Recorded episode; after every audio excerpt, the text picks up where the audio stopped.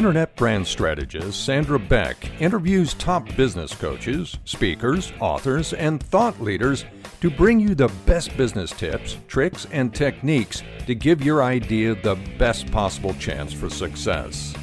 From writing your first novel, to telecommuting from home, to taking your small business to infinity and beyond. Now here's your host, Sandra Beck.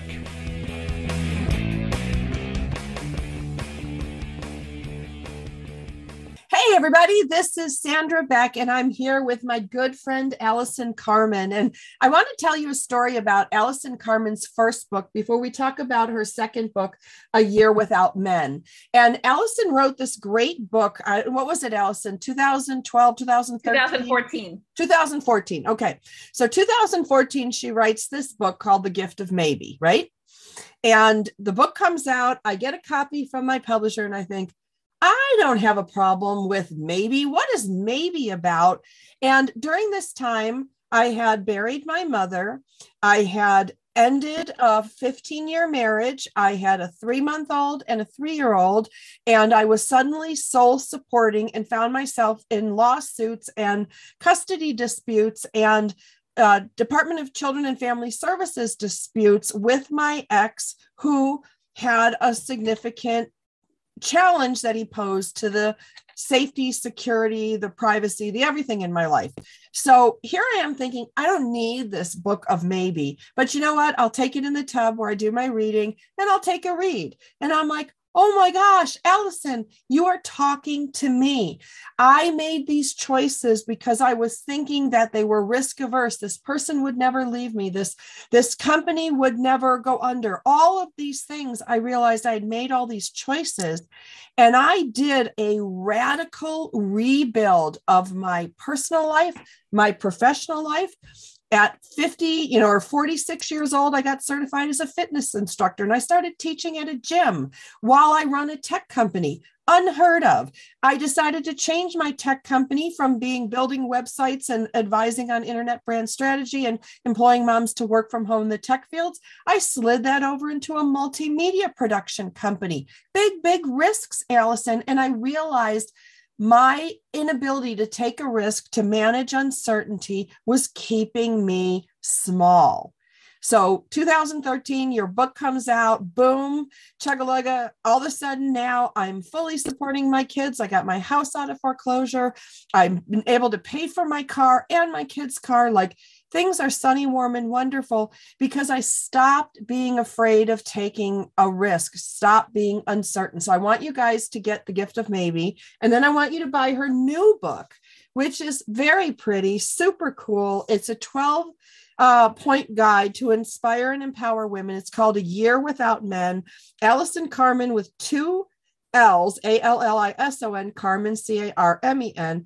You're going to want to get both copies. Read maybe first, and then go on to The Year Without Men. They're not super thick. They're easy to understand. They're simply written. They're powerful books that you will be glad that you have in your bookshelf, and you will recommend them over and over and over like I did. So Allison, can you live up to like that introduction to you? I think I'm just going to let you keep talking. So tell us your story. Tell us your story. You have an amazing story. Well, The Gift of Maybe was written because, you and I have a lot of similarities, but I was addicted to certainty for most of my life. And if I didn't know what was going to happen next in my life, I projected things were going to be bad or they weren't going to work out. So like many people, what I did is I wrote a story, and looking back, it's a story of safety. I'm going to get a law degree. I'm going to get a job at a really large law firm, marry this great guy, and then I'm going to be set. And life is going to be taxes. Like, that's my favorite part. Could it be any more boring and, boring, but certain. My dad told me that people will always need you. They'll always need you. So I was set. And I remember actually walking to work my first day as a lawyer thinking I've arrived. And then of course I get to work and find out they're firing half the first years. And I was a first year and they didn't fire me. But that experience of believing if something happens, you'll be okay. When that's taken from you, you kind of just spin out of control. And then I had this realization that life had uncertainty, but I couldn't handle it. And I spun out for many years until one day I heard this beautiful story, and I'm going to tell the story to your listeners because I just think it's such a moving story, and it's about a farmer, and it's a Taoist story. So in a Taoist tradition, things are neither good or bad. But for me, I'm from the West, so everything I look at, does it have hope or doesn't have hope?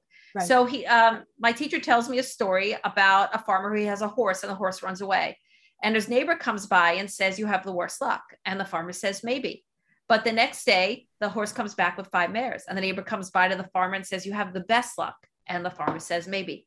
But the next day, the farmer's son is on the horse. He falls off and breaks his leg. The neighbor comes by to the farmer and says, "You have the worst luck." And the farmer says, "Maybe." But the next day, the army comes to take the son to war, and they can't take him because his leg is broken.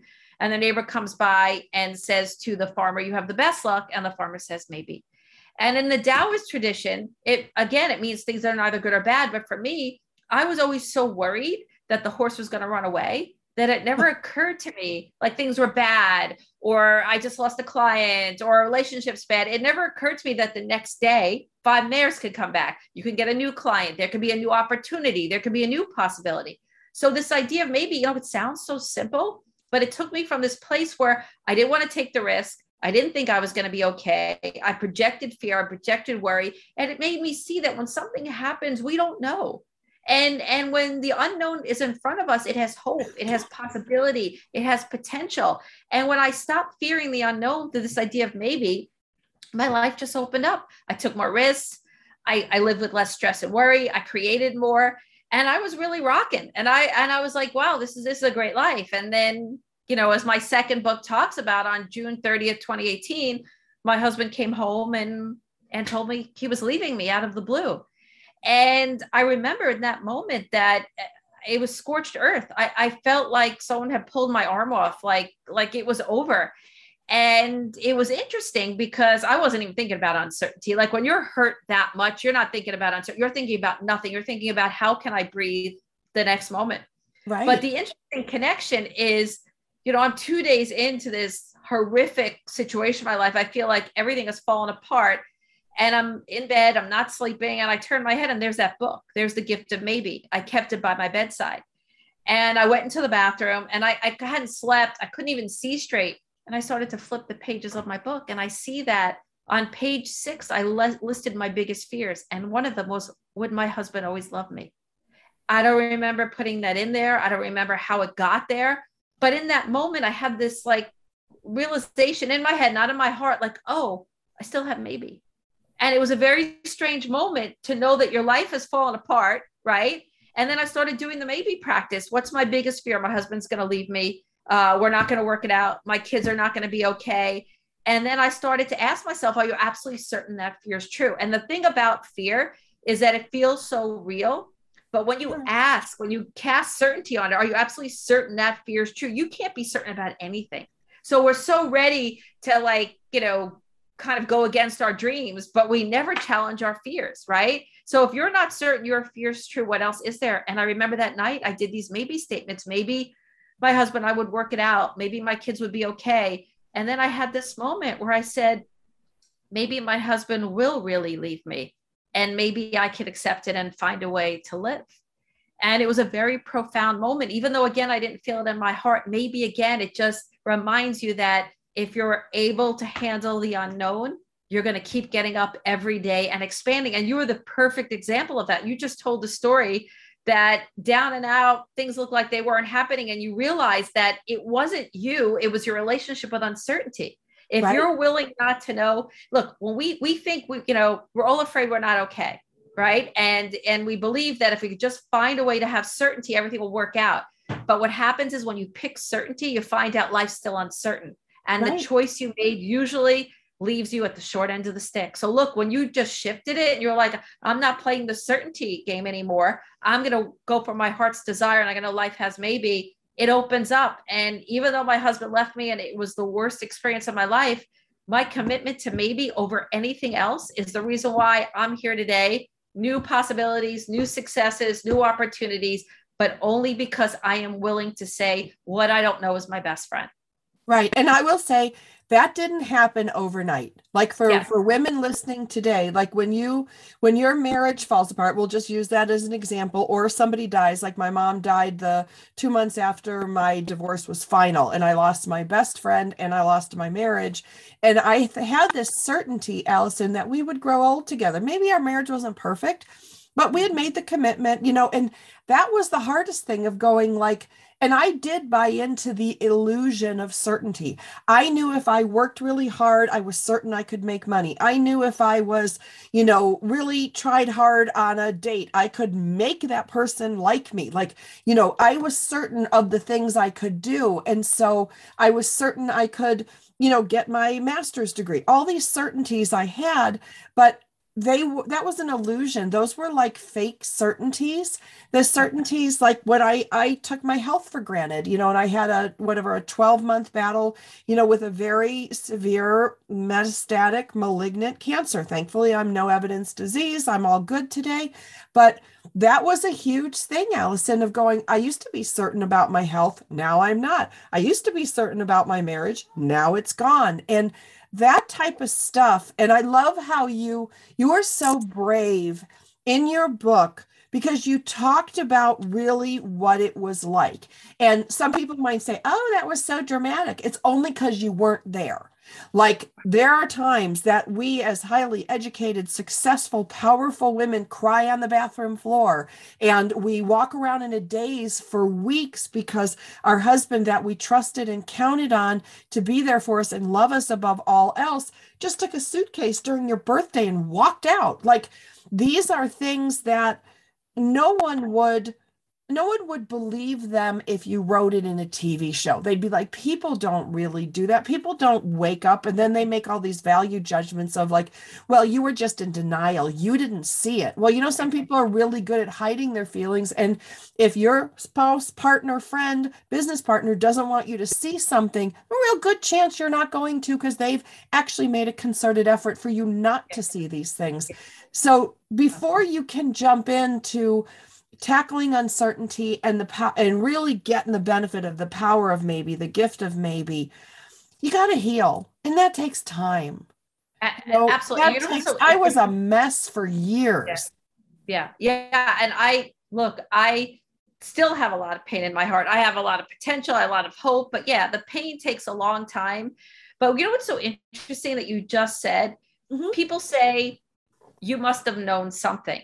There's something about the unexpected that freaks people out. And yep. I believe that people say that to me because if they were to believe that their life could change so drastically in one moment, how would they breathe themselves? That's right. And I have to tell you, and it's really interesting. And it was actually a guy who said that to me, said something to me recently. He said, you know why you didn't know, Allison? You didn't know because that's not the lens how you see your life. Sure. I never thought it was possible that my husband would leave me, because I thought we were in this marriage. He was my family. And like you said, just like yours, we would grow old together. We would share our grandchildren. It wasn't even a possibility. Right. So if somebody was moody or they were having a bad day, they were moody and having a bad day. Like that was just life. So right. I think we all have to be careful that sometimes our fear of uncertainty blocks us from able to see other people's suffering as well. Like these are real stories. Like we're two women and look, we have a very similar story, and we're not the only women out there that life has the unexpected. But the thing is, if we live fearing that moment, we're never going to really know who we are. We're never going to dig deep. We're never going to start businesses. We're never going to go for that job. We're never going to speak up. That need to know, you're right, it's an illusion, but what's worse than it being an illusion, it keeps us from our greatest self. Absolutely. And when you're able, so yeah, this is a long path back, but that idea of maybe, and that idea of being friends with uncertainty and realizing if you want your life to change, it has to happen in the unknown. It's life-changing because it allows you to sit in an uncomfortable moment, sit in a sad moment, sit in a painful moment, and you could still feel it. But at the same time, you know that life changes. And yep. You know that with change, there's possibility, and with possibility, there's potential. So it kind of helps you stay in the process, but also have hope. It's like a hope without attachment. I don't know how this is going to change. I have so many days still where I'm like, I don't know how this is going to change, but I know life changes. And I know within that changes, maybe within maybe is potential and possibility. And it's not only bad things that unexpected, people think the unexpected only brings bad things, but the unexpected also brings miracles and blessings and new businesses and new relationships. So we just have to be willing to kind of engage in that. And that's when life changes. Right. And you got to sit with it for a while. You know, I was married, you know, whatever, 12 years, you were married 27 years. So that's not going to like pop out overnight, you know, and I know that the women and the men who are listening, you know, to today's show are going to tune in because of our stories, because they're going through the same thing. Why would you listen to this if you weren't? So I want to give you a piece of advice from the cheap seats, which is when your partner up and leaves like this, whether it's a business partner, whether it's a life partner, you know, and they tell you you're selfish and they tell everybody around you, not you, but everybody else around you, all their unhappinesses. And, you know, she did this and she did that and she did, because I found out it from neighbors. I found it from common friends. What I didn't hear it from was my husband. Okay. And I need everyone to know that after many years of therapy and many years of interviewing people on this subject and reading every book under the sun, it is the responsibility of your spouse to tell you they're unhappy so you can do something about it. If they don't tell you what's going on with them and they get up and walk out one day, they are a flippin' coward. I don't care if they're a man. I don't care if they're a woman. I don't care if they want their happiness. They made a commitment to you that includes communicating to you their needs. So I'm going to put this out to my ex, to your ex, and to every other ex out there that got up one day and blindsided a spouse, because if you believe you're selfish, if you believe you didn't see your spouse was unhappy, it's because they didn't bring it up to you and they didn't make it clear to you. So you could have done something to have a different outcome. And I'll tell you, they didn't want to, because it's too hard to go to somebody and tell you that you need something. Puts them at a disadvantage. Oh, I'm needy now. And the big thing, Allison, and I'll get off my soapbox, is you should have known. You should have known I needed these things. Well, here's the thing. I have an IQ in the triple digits. I have a genius IQ, Allison, and I'm in, you know, can prove it with all these tests under the sun, but I'm not a flippin' mind reader.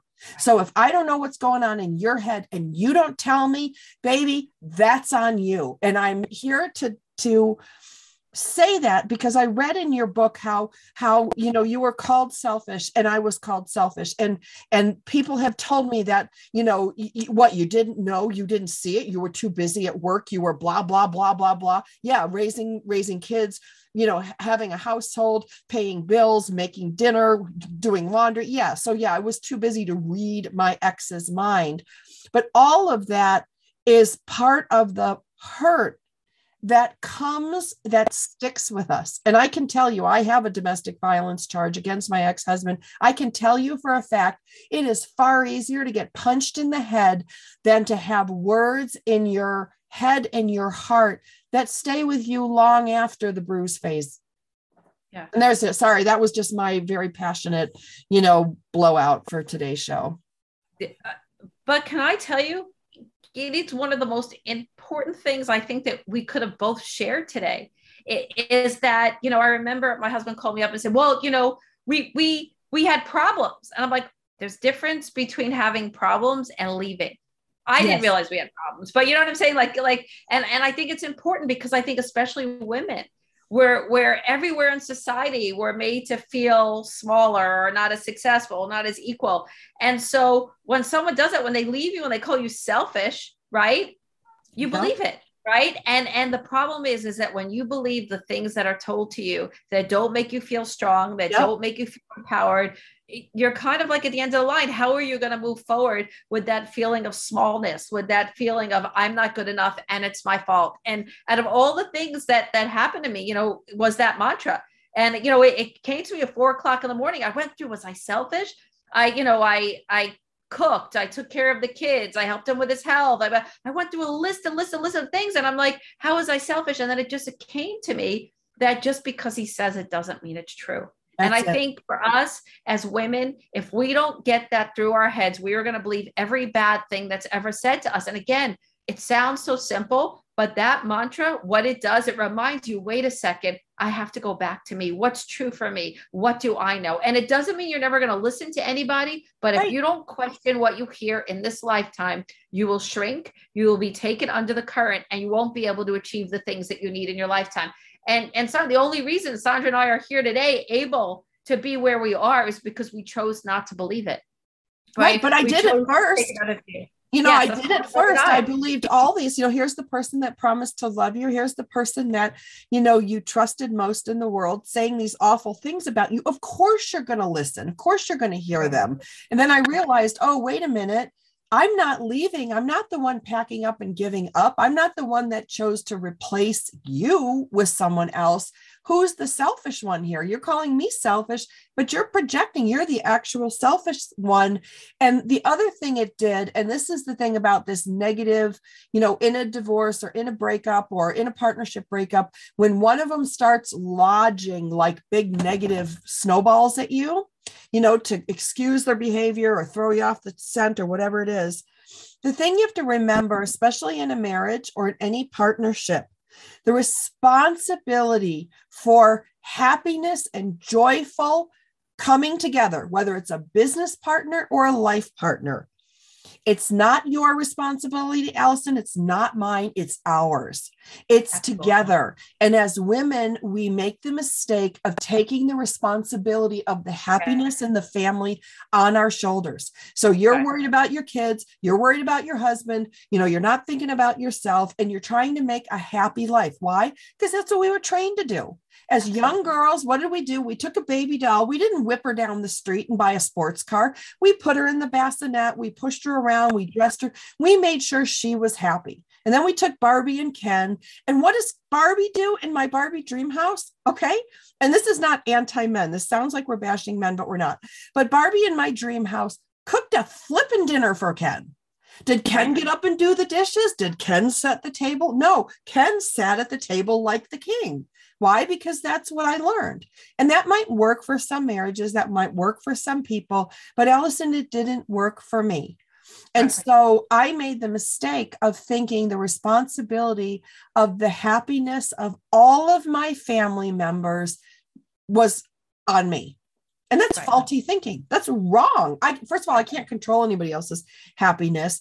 But when people are selfish and when they do things like abandon work partnerships or abandon marriages, that falls right into the wheelhouse of you didn't make me happy, so I'm leaving.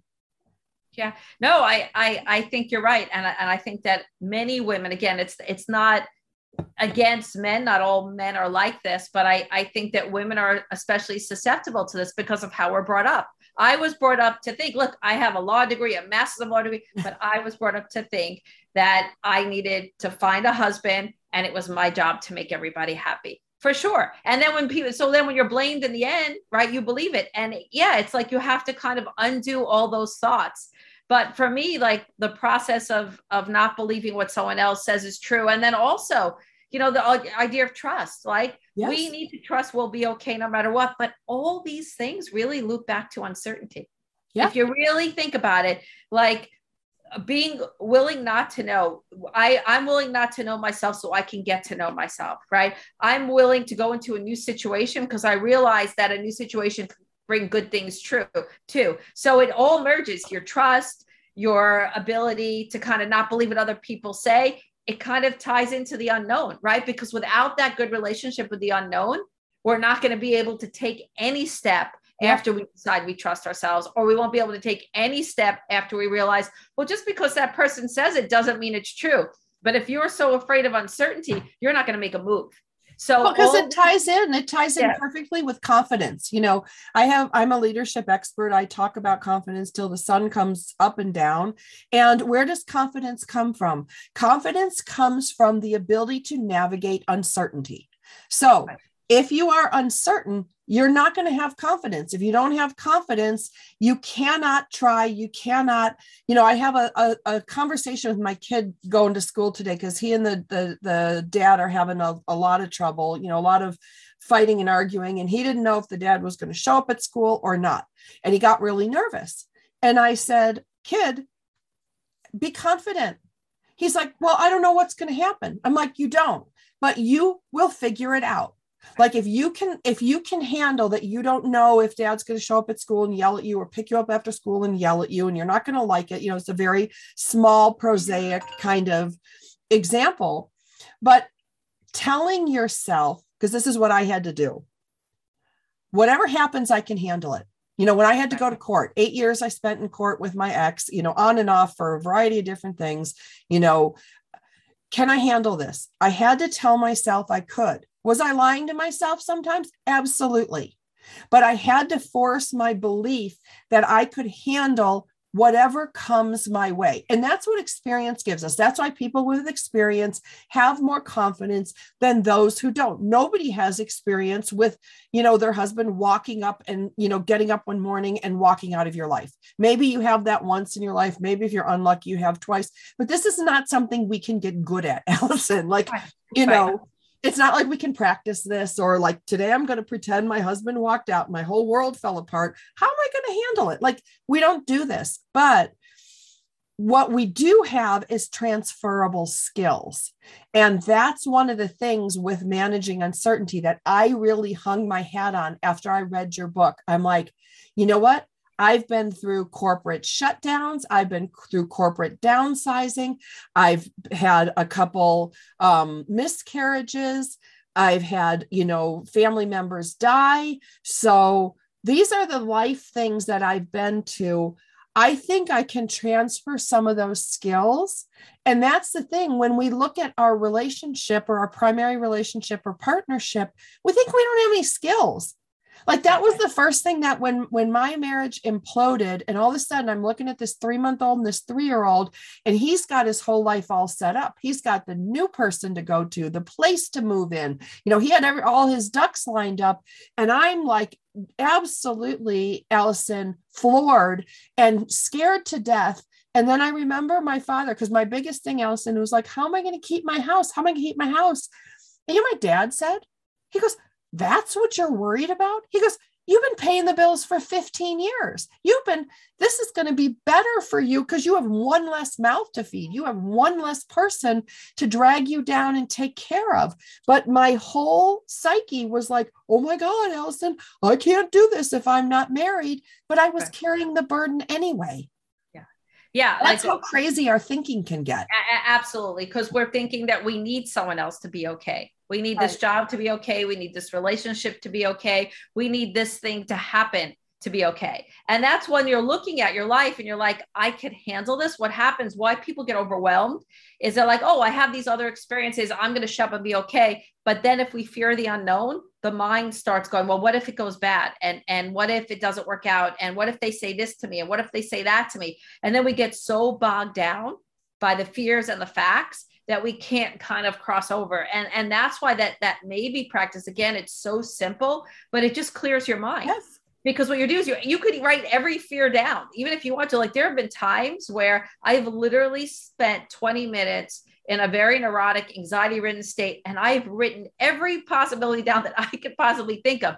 But when you ask yourself again, if you're absolutely certain any of those fears are true, you can't be sure you're going to lose the client. You can't be sure another one's not going to come in tomorrow. You can't be sure you're never going to meet somebody. You can't be sure you're not going to figure out a way to pay your mortgage. And then when you realize like, okay, well, I'm not doomed. Like that's the thing. We all think we're doomed. If I can't be certain, I'm doomed, what else is there, right? And then you actually build the muscle. And I think that's what you're talking about. You build the muscle to say, I know that I've handled things before, or life has maybe, and things always seem to work out. You kind of find this way to just be present and show up that day. That's the thing. Part of life is just showing up, right? We don't realize it. You know, we think life is the same every day, but it's not. We can't see change happening. Life is always changing. And I always say, stay on the playing field. If you could stay on the playing field and show up every day and just be present and say, I have no idea, but here I am. something else is going to happen. And we just got to have to keep digging and digging and digging. And I think you and I, we had this event where we actually thought life was over. Like I couldn't even in my head think about how would I manage without him? How would I afford my bills? I thought I was going to lose my home. I had set up my life financially that we would be together. So, you know, it's so many things. You worry about your kids, you worry about your finances, you worry about, I've stopped driving. Your mental health. Yeah. You know, my mental health took a big turn for the worse. And, you know, I want to go back and touch on something you said, because I would hear this a lot in the self-help, you know, things I was listening to in the books I was reading. And they're like, yeah, stay mindful, stay present. You know, like I couldn't even figure out what that was. And then when I finally figured it out, I want to teach it every chance I get. The easiest way to think about is don't time travel in your brain. Like when you're thinking, because if you time travel forward to the like what ifs or, you know, how is this going to happen or whatever, you know, the future's not written. Time traveling forward just creates anxiety because you can't do anything about it. And then if you time travel backwards, like you think back like, oh my gosh, this happened, or why did this, da, da, da, da.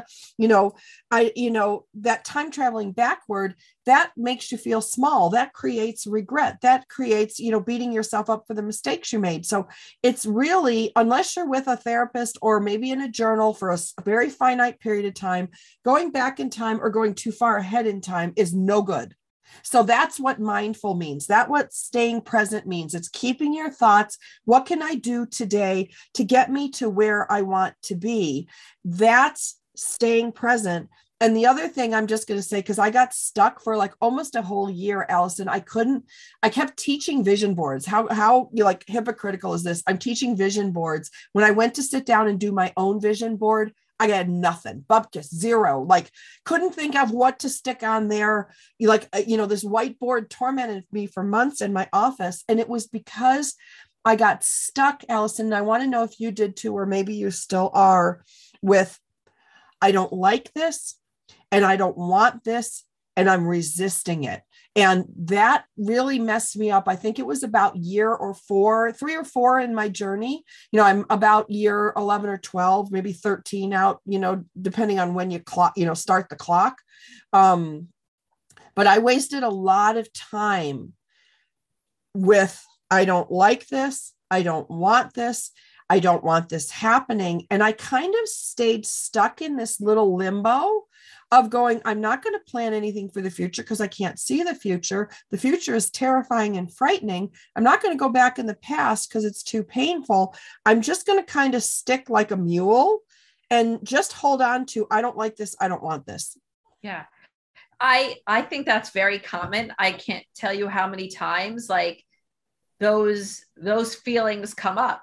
But what happens to me is that I realize that somehow I'm linking to expectations. Somehow when I start to get that, I am going back in the past because I'm saying that the other life would have been better. This is not the life I would have asked for. I didn't want this. But what happens, I find, Tim, is that I start to sink. I start to stop creating. I stop imagining and I stop embracing the blessings. You know, there's this great card in the tarot deck, and I pull it quite often, and it's this man, and he's wearing this black cloak, and behind him are three cups that are down, and he's kind of looking at them, but behind them, there are two cups that are still standing. And so what I do is I try to look at what's still standing, what's still around me, what's still possible, who am I, what are my dreams, what are my intentions, and drop that expectation, because it's really the reason why I say I don't like this, It is connected back to the life that I thought I was going to have. And so at some point, the life you thought you were going to have is going to stand away in the way of the life that's waiting for you. Absolutely. So for me, I'm always very aware of that. And when that feeling comes up, I question it. I say, are you looking at the blessings? Are you looking at the gratitude? And are you still talking about a life that's no longer in front of you? You know what I'm saying? It's just, you just can't. And so I realized that when I get like that, it's me. And again, this has nothing to do with pain. Pain takes a long time. Like, you know, I remember I was on an interview last week and someone was like, do you think this is like the best thing that ever happened to you? And I'm like, no, I don't, but I'm making the best of it. You know, I think people want me to tell the story that the pain is gone, but life's not like that. But just because I have pain doesn't mean I can't have joy. Doesn't mean I can't have blessings. Doesn't mean I can't create. But that whole thing is like, I try not to get into the conversation of, I don't like this. It's almost like I accept this and what can I make from it? That's trying the perspective. Yeah, it takes time. And also pain takes time. Pain takes time. You know, you can't push your way out of this. You could almost like process your way out of it. No, and that's the difference between intellectualizing and feeling it. That's why journaling does so good. I pour my feelings out in my journal. It doesn't need to be given to anyone. Sometimes I've ripped them in half, put one in a Target garbage can, one in a Walmart, so people couldn't put it together, like, you know, things like that. But I think, Allison, I want to fast forward to you now. Let's just pretend, even though we're not supposed to time travel, 10 years from now, I can look you in the eye and say the most painful, awful experience of my life, which was, you know, my husband leaving, my mother dying, my foreclosure, you know, all of those things that happened. The absolute worst time in my life was the best thing for me. Now, but that took a decade for me to be able to say that, because now I have the comfort of looking back and going, wow, you wouldn't have switched into your multimedia business. You wouldn't have, you know, these deals. You wouldn't be flying all over the world. You would be sitting home, because now what's great, and this gets really fun, and no disrespect to remarriages, but when you get to watch your spouse go into a new marriage and see all the lunacy, it's like front row movie at a popcorn fest where you're just laughing and going. Now, granted, people change and people do different things, but zebras don't change their stripes. Like, a zebra is still going to be a zebra. It can put a hat on or a puka shell necklace or a bracelet on its hoof. You know, it can do all these things, but it's still going to be what it's going to be. And every once in a while, when I'm feeling down about my current life, because we crave normal, and that was our old normal, you know, and that was familiar. Didn't mean it was good for us, but it was familiar. And when you enter into a new relationship or a new company, you'll be like, ooh, this is different. I don't know if I like this or not. And you actually have to think about it and feel it in your heart and check it in your gut, like head check, heart check, gut check, you know, because your trust is broken, and your trust in yourself is broken. And that's the thing that takes a while to restore. But now I can look back and see 10 years of unfolding and going, wow, great radio career. She's writing a book. She's meeting all these wonderful people like you, Allison, that I never would have met in a million years. Mm-hmm. If my husband didn't walk out that day, I would be still living in the house, taking care of the kids, pandering to his ego, you know, living a small life so he could feel good about his life. So yeah, 10 years later, after the hurt has passed, after everything's settled down and kind of into a new normal, would I ever go back to that life? Never in a million years. Do I miss it ever anymore? No. What I missed was the normalcy, the familiarity, because when this happens to you, everything changes. It does, but it doesn't. Your hair is still the same. Your comforter is still the same. The one that you didn't get rid of, you know, these things are still the same, but everything's different. It's like, I don't even know how to explain it. It's almost like an alternate reality experience, because your life shifts so much, but yet your kids are still there. Your comforter is still the same, but everything is now different. And that's psychologically challenging. So I think what we want, Allison, when we want that old normal back, we want that feeling of peace and security, even though it was false. That's what we want. We don't want the person. Right. Yeah. But I also have to say, like, you made the best of it. Do you know what I'm saying? Like, you could have taken another turn. Sure. So I just think, like, you're somebody that, you know, you went deep into self-improvement. It sounds like you went for therapy. Good, you went full on, because you fully engaged in the unknown. Right. So that's really an interesting thing. Like, if we don't kind of challenge ourselves, right, our lives can become smaller, because you could have told if you were a different person. There are people, you know, that don't recover, and it's very hard to recover, and it takes a lot of work to recover. So I think that the path, right, from where you were to where you are is, you know, a lot of faith, right? A lot of dedication, a lot of gratitude, a lot of hard work. It's a kind of like life practice, like a very deep life practice and transformation. And I think you're the perfect example of what can happen if when the worst thing in your life happens and you stay with you, you commit to you, you belong to you, and you do the work. And you make it sound so good and so romantic and so smart. The reality of it, Allison, is I had to go, I foreclosed on my place and I had to go clean it out. And of course, you know, there's nobody to help me. I stashed my kids with somebody who would watch them while I clean out my old life. And I decided to stop at the Grand Canyon on the way back. So I was sitting, not jumping. I was just sitting at the Grand Canyon, literally like just on the ground, looking at, thinking, there's, you know, ages, millennia, this can't be that bad, you know, doing this whole thing. And honest to God, a bus unloads all these people. And it's some divorced women's like church group that's going to the Grand Canyon. These two ladies, and I'll admit, I'm a radio host because I love stories. I love to listen to people, but I'm also a terrific eavesdropper. So these two old ladies sit behind me. They were probably in their 60s. One says to the other lady, she says, you know, my husband left me, my kids were small. It was my story. And she's in this divorce thing. And then the younger lady says to the older lady, well, when did this happen? She's like 35 years ago. And I was like, oh, hell no. Like I got up from the side of the thing. I got in my car. I drove home. I'm like, that will not be me. I will not be that person 35 years later telling the same story, and what happened to me becomes my identity. No.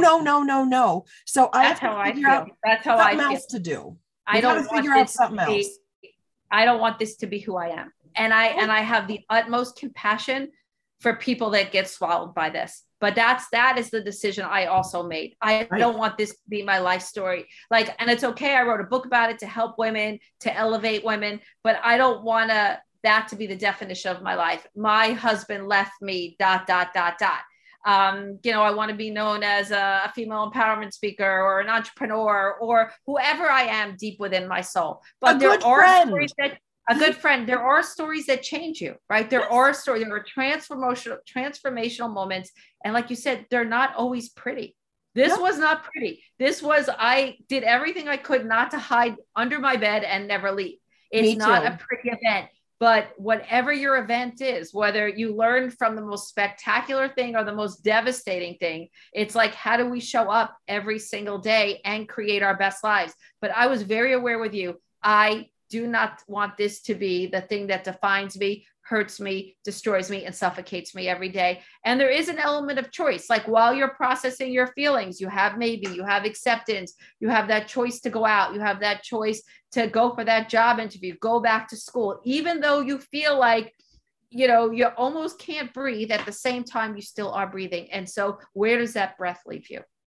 Absolutely. You know what it leads you? It leads you to write another great book, Allison, A Year Without Men, the 12-point guide to inspire and empower women. I will tell you, having walked the same walk, these 12 points are so important. I had to learn them the hard way. You don't have to. You can just pick up Allison's book. She did not pay anything to be on today's show. She's just my good friend, and I love her book. I also want you guys to get a copy of The Gift of Maybe.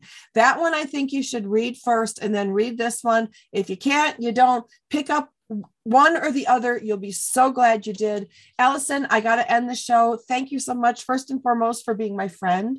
Thank you. Secondly, for being brave enough to put your pain and suffering into something valuable. Talk about transmuting energy from something devastating to powerful.